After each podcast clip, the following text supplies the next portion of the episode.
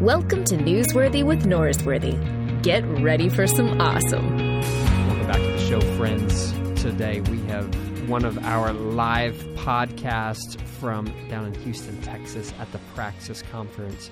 Now, originally this was supposed to be a just a mega three-part podcast with Jonathan Martin, Ian Cron. We're just going to package all the ones we did down in Houston at the Praxis Conference together, but Science Mike and I, we kind of made a little detour, and I could not bring the good Reverend Ian Morgan Cron down to the muck and mire what Mike and I talked about. So we're gonna just uh, we're gonna do it all by itself, and that's really great. And you know what else is great? Our sponsor for this month. It is none other than the Abilene Christian University Graduate School of Theology. Now, ACU's Graduate School of Theology's mission is to equip men and women for effective missional leadership in all its forms and to provide strong academic foundations for theological inquiry. Now, they're not there to give you all the answers or tell you what to do. What they are there to do is to teach you how to ask good questions how to be curious and virtuous in your pursuit of knowledge, and they're there to show you the skills of ministry and scholarship and offer you models of success and mentors to help you in your journey. Now, the ACU Graduate School of Theology has a wide list of alumni who are great models of success for you. Most prominently, of course, is, well, me and there are plenty of others out there as well. You can go to acu.edu for more information about ACU's Graduate School of Theology, which I personally recommend since, you know, it is my alma mater. So go to the uh, Facebook page that we have, Newsworthy with Norsworthy on Facebook. We will have a link over there on the Graduate School of Theology where you can click and check them out. If you haven't liked our Facebook page, you should go ahead and do that. So check them out, acu.edu, or go to our Facebook page, Newsworthy with Norsworthy on the old FB for more information. Now, let me give you a warning. Mike and I, um, we kind of go off script a little bit, and so, Mom, if you're listening, you can go ahead and turn this one off. Um, don't you don't need to hear this. Um, now that she's gone, let me tell you what happened. Uh, so Mike uh, has become friends with some uh, performers in the adult entertainment industry, and so we end up talking a little bit about the old porn. Now, uh, was not expecting that, and uh, I think it was a good conversation. I think you're going to enjoy it, but it definitely deserved to be on its own. And let me just say this if there are any people who happen to be Mike's friends in the adult entertainment industry, I'm glad you listen to this podcast, and I want you to know that Mike's message to you, that you are loved and you are accepted, is a message that I hope you hear on this podcast as well. And, Mom, if you're listening to this, I hope you do not hear the rest of this because, you know, we're talking about porn. So, without further ado, Mike and I talking about some porn. Here we go.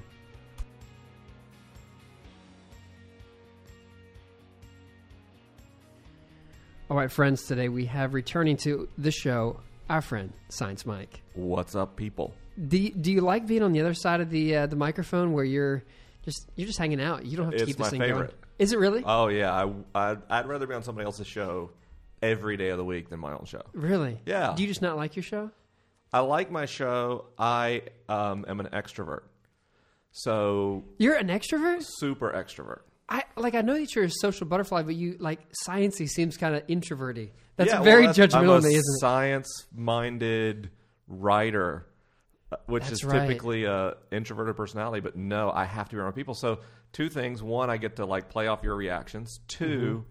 I don't have to lead the episode anywhere. That's your job. It's relaxing. So it's it? just like, yeah, so we just come talk, and it. I I feel like I'm more authentically myself as a guest on someone else's show than certainly Ask Science Mike. But even the Liturgist podcast, um, there's there's a lot of moments where Michael and I are just sort of free, but we're still thinking. Both of us are busy thinking this episode's got to land somewhere. we got to keep this thing going. I like how you said as Science Mike. Is that like your character? Your Ask Science Mike. Oh, I thought you said. That's- I, no. I know the name of your. I thought you were saying as Science Mike. Is a like you get a shirt on and a cape and all that. No, I just like um, I do, you guys don't know because you're listening to the podcast. I gave a talk a few minutes ago, Yes. and I have like a weak brain for like two hours after I give a talk. Oh, that's perfect. So I This start gonna be- mumbling and gonna- I don't speak This is going to be really good. Now, I'm I'm a preacher. That's my real job. Yeah. And like Sunday afternoons, I'm worthless. Like I, I do my thing and I'm done. So I completely get that.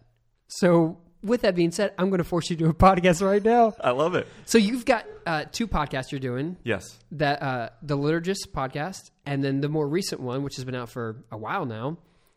17 weeks, 18 weeks. Okay, Ask Science Mike, Yeah. which is which is great. So one of the podcasts Wasn't even my idea. It was it, it was your show. That's what you say, Right. Guys, this is your show, It's their show. and uh, we find ourselves somehow on like some occasional people send, "Hey, these are the podcasts I listen to," and and I'm honored to be connected to yours. Of course, it's it's an it's an honor for me. I have like the lowest rent thrown together show on the whole internet. No, It's ridiculous. When I started, it was literally like a thirty nine dollar USB headset. That's what I started with, and it slowly worked it my way That's up. That's awesome. But you, as you were saying off mic, that you used to own a recording studio, so Yeah. you you actually know how to use these Shure microphones and interfaces and all. that. I didn't know any of that. The harder thing is knowing how to speak into a mic than the technical stuff, in my opinion. Really, The biggest thing that makes a show sound good is knowing how to make love to the microphone. you know, see, me and my microphones are not that close, and that is my microphone you're using right now. So just keep appropriate space. I, I really think, as a preacher, like I, I talk for a living, and that's a skill that you have Oh, to yeah. work on. And I, oh, yeah. I mean, I've been preaching every Sunday for 15 years, and it's you, An experienced voice in a $39 headset is going to come across to the ear better than someone who doesn't know what they're doing firing plosives into a big studio mic. yeah, yeah, that's true. Okay, your podcast, Yeah. Ask Science Mike. You, you have both of them. They're both your podcast. That one, Well, like the Liturgist podcast is Michael Gungor and I. It's Yeah. definitely a shared experience, which is why it's my favorite of the two. because it's a teamwork. It's an excuse Makes to the just dream hang out work. and talk to Michael. when you, when you, we had you on the podcast a while ago, and you said, "Yeah, I'm going to do a podcast." I was, "Oh, I'm happy for you." And you said, "Michael Gungor," and I was like, "You have a, like a real talented musician who's helping you." you jerk! This isn't fair. I'm some idiot with my thirty nine dollar microphone, and so I was just very jealous. But you've got this one, Ask Science Mike. yeah. So like I'd listen to one, and you're answering the question, "Can God make a rock that's too big for God to carry?" And then you start, "Oh, it's actually a planet at that point," and I'm like, "Oh, jeez, you're too smart." and one of my good friends, Wade, he's a he's a regular on the show. He's like, "You know that guy, Science Mike, he's just really good." I'm like, "Thanks, I get it. He's good." but okay, so my podcast, Newsworthy Norsworthy, it's named Yes. after what my high school football coach said. He said, "Norsworthy." You keep working hard in the weight room, and one day you'll be newsworthy. Boom. So that's that's my name. So high school football coaches influence what I do. yeah. Now, I was on Twitter a couple weeks ago, just mind my own business, and I see a tweet from you about a guest that you or someone you're talking to about a new uh, Ask Science Mike After Dark type episode. And you're just talking about a call you made preparing, and I didn't recognize the name, didn't know who it was. So I click on it, and it um it was a lady who did not have any clothes on. Yeah. Uh, Rena Sky. uh, a I, see. I would not have gone with that, uh, like including the name, because now we're just going to perpetuate this. An adult uh, film star, yes. I don't star actress. I don't know the differentiation. I'd call her an actress probably. She's nice. okay, I'm sure she's nice. And let me tell you something. If there are any porn stars who are listening to this, I'm glad you're listening. You are welcome to our church. My wife and I will welcome you into our home. You are welcome. I'm not going to tweet a link to seeing them Yeah. naked. Right. Okay. And so when I saw that high school football coach, my first thought was, Mike, what in the same hell is wrong with you, boy? Yeah. That was my first thought. of course. I'm assuming I'm My not wife the thought the same thing. oh my goodness, I didn't even think about that. oh, yeah. Okay. How She was did- like, you wait, you what? You were you You too? tweeted it? no, no. Did did you say, hey, honey, I'm going to be talking to a porn star for the next 30 minutes. Can you give me some privacy? I have been talking to people in the porn industry for a while. W- Excuse me? Yeah. What? Um, so the whole point of my show is to remove a lot of the shame aspects of Christianity. Okay. Which means what? It means I get hundreds of questions about sex and pornography a week. every week. That's where the After Dark episodes came from. Really? So they're just saying, So I did an episode where I talked about one of the After Darks, basically that porn had addictive qualities, and I got a ton of pushback from my listeners who are sexual therapists or neuroscientists or people who are real experts in that stuff, and they say it doesn't? question some of my assumptions. And at the same time, because of that episode, apparently it got uh, passed around a little in the industry. And so I started getting some emails from people who are in either the production side of pornography, the performing side of pornography, or uh, take their clothes off on camera for a living. Like not in porn, but like in uh, like a cam room, who wanted to uh, one applaud the fact that I was willing to have these conversations because most of their customer base is repressed Christians, Okay. and um, two wanted to know more about the science of what happens in porn. So the whole point of Ask Science Mike is not the answers I give people. Uh-huh. It's the fact that the questions are okay. It's okay to be a Christian who's curious about or wonders about sex. So what happens in the church is people say things about porn that they hate it and then they statistically overwhelmingly turn around and consume it. I'm kind of in the opposite perspective. I don't actually consume porn anymore, but I'm totally willing and comfortable to talk about it. So you didn't It's out research. there. You didn't research your podcast. Is what you're saying? I mean, I know what's in porn. I've got two kids. That doesn't happen with magic. But um, you know, I, I'm I'm okay. It, for example, so what part of the question was I s- I had this idea that one of the things I don't like about pornography is that it and I'm giving away my podcast, but it's okay. people Has it not aired listen. yet? No, that one's I'm still because I've got a couple more people to talk to. Uh, they each person gives me the contact information for another person I can talk to. and what I, I had, I talked to all these porn performers, but they wouldn't let me go on the record with their name because they're afraid of repercussions. And Rena was the first one. I said, "Yeah, you can use my name." Why? What kind of ram? Like, Well, so the whole thing is is is forget forget sin for a second. okay, Forget neurological addictiveness. Is pornography produced in a way that harms human beings?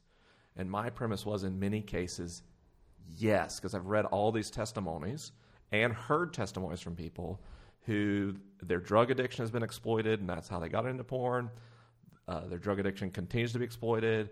Uh, people are made to do things against their will. They're basically raped on camera, but if they complain, they don't get paid. Their livelihood is attached to this um, submission to these ideas. This is heavy stuff.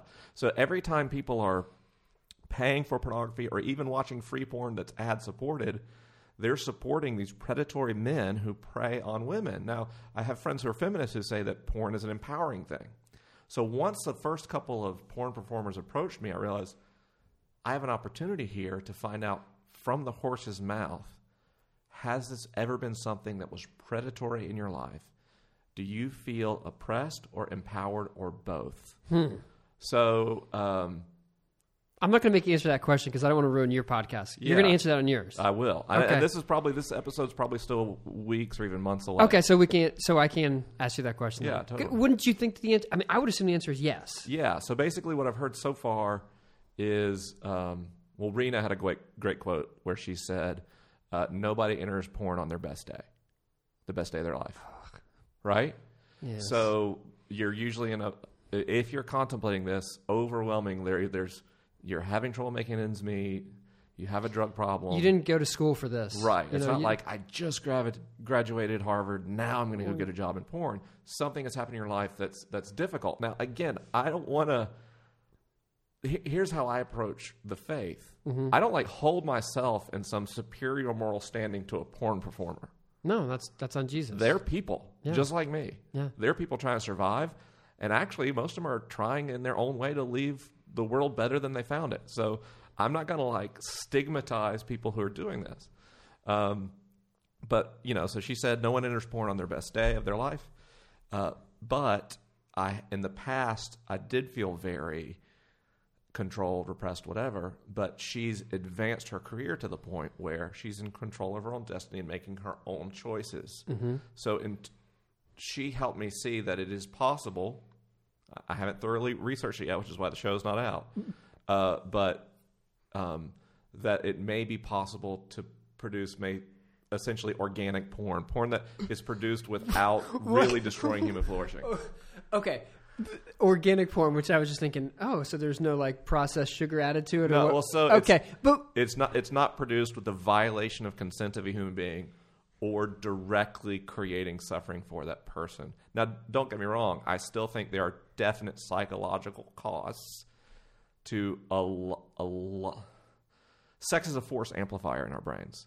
hold on, It what makes a a, a force amplifier. Okay. It makes the good great and the bad horrible okay, right? Because of the intensity of the neurological experience. So I think there's always this dramatic potential for harm in in pornography. yeah, But but at the same time, I'm the science guy. yeah. I'm going to follow the data You, where it you got to follow. Do you know a uh, writer, a Catholic priest named um, Ronald Rolheiser? I don't. He wrote a book called Holy Longing. The first chapter of that book might be my favorite chapter of any book I've ever read. And he has a, another section in that book in which he talks about pornography in that it opens you up to emotions that you're you're you're you're like there's an energy in it that we we are uh, ignorant to. And it's so overwhelming that our body has like two options. One just to like shut down and the other is you have to act out something that you're not like meant to act out and so he talks about like there's just an energy in sex that pornography opens you up to that is something that we are naive to think it doesn't exist and so the question really isn't like this isn't coming from like the performer side, isn't like what you know what's best for you, but like the viewer, like what does it do? In ter- is that a question that you're going to go down? I'm trying to. yeah. Okay, It's a deep rabbit hole, right? it is, yeah. Because what I'm careful to stick to the science in the science part of an answer. Because when I talk about energy, it's not very sciencey, is it? It's it? not at all. so So that's not going to make the podcast. It might, but at that point, I'll say so. Here's, I'll probably cover a few different conflicting ideas in science, okay, and then I'll sort of say, and here's what I draw from it, and this is my opinion, Mm-hmm. and not based like this is not a scientific conclusion. Mm-hmm. This is how I operate in life. Like so, like I say, like I'm not like I'm not the guy who regularly consumes porn. Right? That's not who I am. is not what I'm about. Um, but I would, I would, I think it's more healthy for people to admit it than repress it and lie about it. okay. Why is it important to admit it instead of repressing it? Uh, when we are so ashamed of it, we fetishize it, we tabooize it, it makes it more alluring.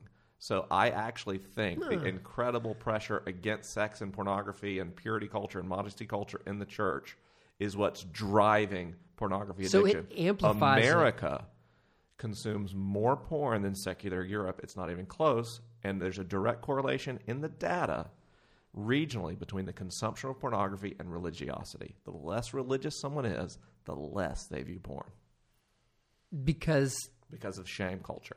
really, That's my hypothesis, which I'm still working at. okay. So as you're working this out, the next step to that would be how do you undo the shame to it? Right. So do you just say it's now this is science Mike talking here, not me. Totally. I'm totally, yeah, that's my gig. I take flack and say the things somebody wants to say. No, we've talked about this before. Like that's because you're not like you're not a pastor. Like this isn't your so you can say whatever you want to say. Right. There are no you know ramifications for that. But okay, I get some angry tweets occasionally, but they're not like going to cut off your light lights or something. correct. But still, so you think to to move past the shame culture would actually undo some of the power that pornography has? We are attracted to taboo hmm. psychologically, demonstrably. The more taboo you make something, the more attractive it is. If I, if we at Praxis, we should have done it. People have done it before. If you put a button up with a sign that says "Don't press this button," People are going to push. everyone's going to press the button. Okay, so you've got two kids. Two kids, Do you have boy, girl, two girls. Okay, I have all girls too. This is going to ruin the analogy. Okay, so let's imagine you're the third child. It's a Yeah, son. You've okay. adopted a 14 year old boy. Okay, What in the world? Yeah, I know that's. What in the world? How old are your daughters? ten and seven. 10 and 7. 6, 3, and 1 is me. So I'm, I'm behind Okay. you. But imagine you adopted a 14 year old boy. Okay, Now it's your oldest child. We're going to call him Little Mikey. Okay, he's taking on your name. He's going to be Algebra Mike, though, because he likes math instead of science. So, Dig it. Algebra Mike. weird kid. Okay, I know. Algebra Mikey, he's 14, he's at your house, and you see he's looked at porn for the first time. yeah. Your response as Science Mike to Algebra Mike is what? Well, by 14, we would have long ago talked about sexuality and attraction. Yeah, I mean, a 14 year eh, we're, we're kind of behind the time on that one. Um, I would have a conversation. I'd say, "Hey, man." Well, no, because I'm trying. It's so hard because my kids, like, we've already talked sex, right? At 10 and oh 7. yeah, yeah. My, the- my my oldest had questions a couple years ago. Wait, hold on. When, what, when does that start? It can start young. Ah. It depends on the kid. Like my seven year old still hasn't really asked very much. But Good, the I way I know. approach things is when kids ask a question, they're ready for an answer. Yeah. So when you know when my oldest said, "And so, but how does a baby get in mom's tummy?" Um, we put the youngest to bed. We sat down at the kitchen table and we talked for about forty-five minutes, and I answered any question that she had. hmm because understanding the mechanisms of how babies are created and why people are attracted to other people, I think equips her better to make good choices than saying, "Oh, well, we don't talk about that. Shameful." Yeah, of course. Yeah, yeah. Right? So, okay, so when you're So the 14 fourteen-year-old, if he's something like more, I said, "Okay." but you've adopted him in this scenario, so you him, haven't yeah. talked so to him I would until talk now. to him about where sex comes from, why we have sex, why we want sex, what porn does. I would give him all the information. what are you going to say it does to a 14 year old boy? I'm going to say that, it, especially for a 14 year old, uh, overstimulates a lot of the brain, hyperstimulates it. It does something called super normal stimulus, which is a scientific phenomenon by where neural networks are attracted to stimulus that goes beyond natural. So if you uh, put a, a set of a, a larger, bluer wooden egg amidst robin's eggs, she will favor the larger, brighter blue egg to the point that her actual eggs uh, don't get warm enough and, and die. Super normal stimulus. Or if you create a, a wooden baby chick with a bigger, brighter mouth, she'll try to feed it, and the other birds will starve. yeah. Uh, silicone breasts, HD porn, all the partner selection is a super normal sexual stimulus. And I would say, I understand the attraction. You also understand it's potentially unhealthy. I would probably also tell them uh, that um, we today have record levels of erectile dysfunction among uh, 19 to 24 year old men. And we have this not because they have problems in their plumbing, but because they have a neurological dependency on pornography. This is a documented thing in the data. So this porn culture is actually making it more difficult for young men to have actual sex with actual women. And so I would equip him with that information, but I would also it's not like you're gonna get grounded if I catch you looking at porn. You What- see what I mean? what- I'm not gonna stigmatize it or tabooize it. But the other thing is I have a set of strategies. Like in our home, there is no private computer. The computer's in a common area. Okay. Uh, the kids have iPads, but they don't have internet access. Okay. See what I mean? So my thing is create the accountability in your physical space design mm-hmm. to help, especially teenagers. It's tough. They have these developing brains, but they have this atrophied, especially boys, orbitofrontal cortex, the part of the brain that weighs the consequences of actions. Doesn't Did you develop. say atrophied? it's very small. Okay, so it hasn't. It oh. doesn't mature until like the mid twenties. That's a great so job. young men, especially, are actually unable to forecast the consequences of a given decision, which means to be a good parent, I think, means not only equipping them, but equipping them for success, Hmm. creating an environment where these things are less alluring or less possible. So what you're doing is you're creating an environment in which he's aware of the ramifications. Yes. This is the byproducts of what happens if you do this. You take the this is a very churchy word, the temptation out of his uh, bedroom. You put it out into there. You, you remove the possibility for him to Well, engage. it's still possible, right? He can sneak out of his bedroom in the middle of the night. But I'm just saying, you make it. yeah. You, you, you just you you be as helpful as you can without being oppressive.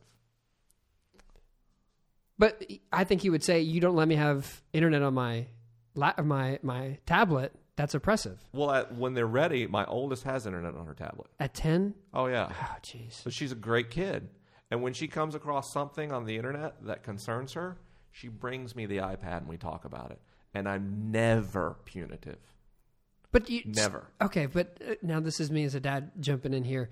But all kids are kids. Like they're dumb. They're going to do dumb things. Of course their they are. brain's not developed, as you just said. I do dumb things. That's true. That's fair. Human, that's that's the goal. So I don't create an environment where we avoid failure. I create an environment where we learn from it Uh-huh. and move on.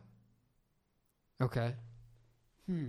Because of that, my kids trust me, and both of my children will ask me anything, and they know they can ask anything, and I'm not going to shame them, and they're not going to get in trouble. Do for they ask you directly, or do they have to hashtag Ask Science Mike on They Twitter? get- they don't have to hashtag.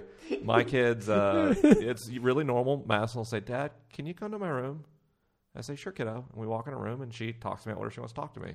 Yeah. And my youngest does the same. Now, my youngest is a little bit like my wife. She's more of a less abstract and more concrete thinker, so she has less esoteric questions. But she still, my kids know they can ask me anything. anything. So do your podcast listeners. That's right. They know they can ask you anything. Uh, let me tell you something. My listeners, if you have questions about pornography, send, send them to Science Mike. He's going to do the research. I'm not going to do that research for you. I just don't like you as much as he likes his listeners. You've got a book you're working on? I do. Yeah. How far can we?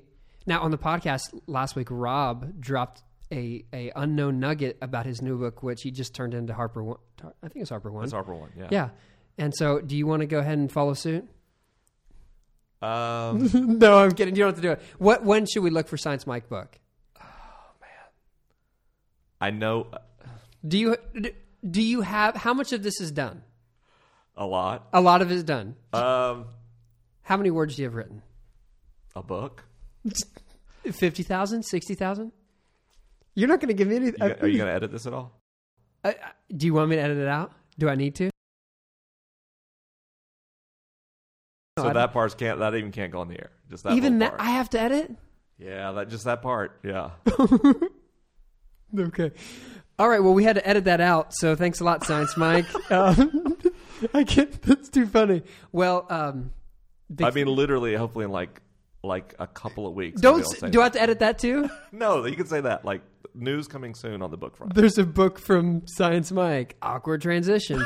See, if I had like a superstar musician who was my tag team partner, he would just do Well, that's the the thing. on our show. Actually, our, our our buddy Joel does most of the editing. Oh, I saw that. Yeah. Uh, My buddy Yeah. Jill does it. And I then do. I, and then my friend Greg does uh, Ask Science Mike. So I Hmm. I don't edit any of it.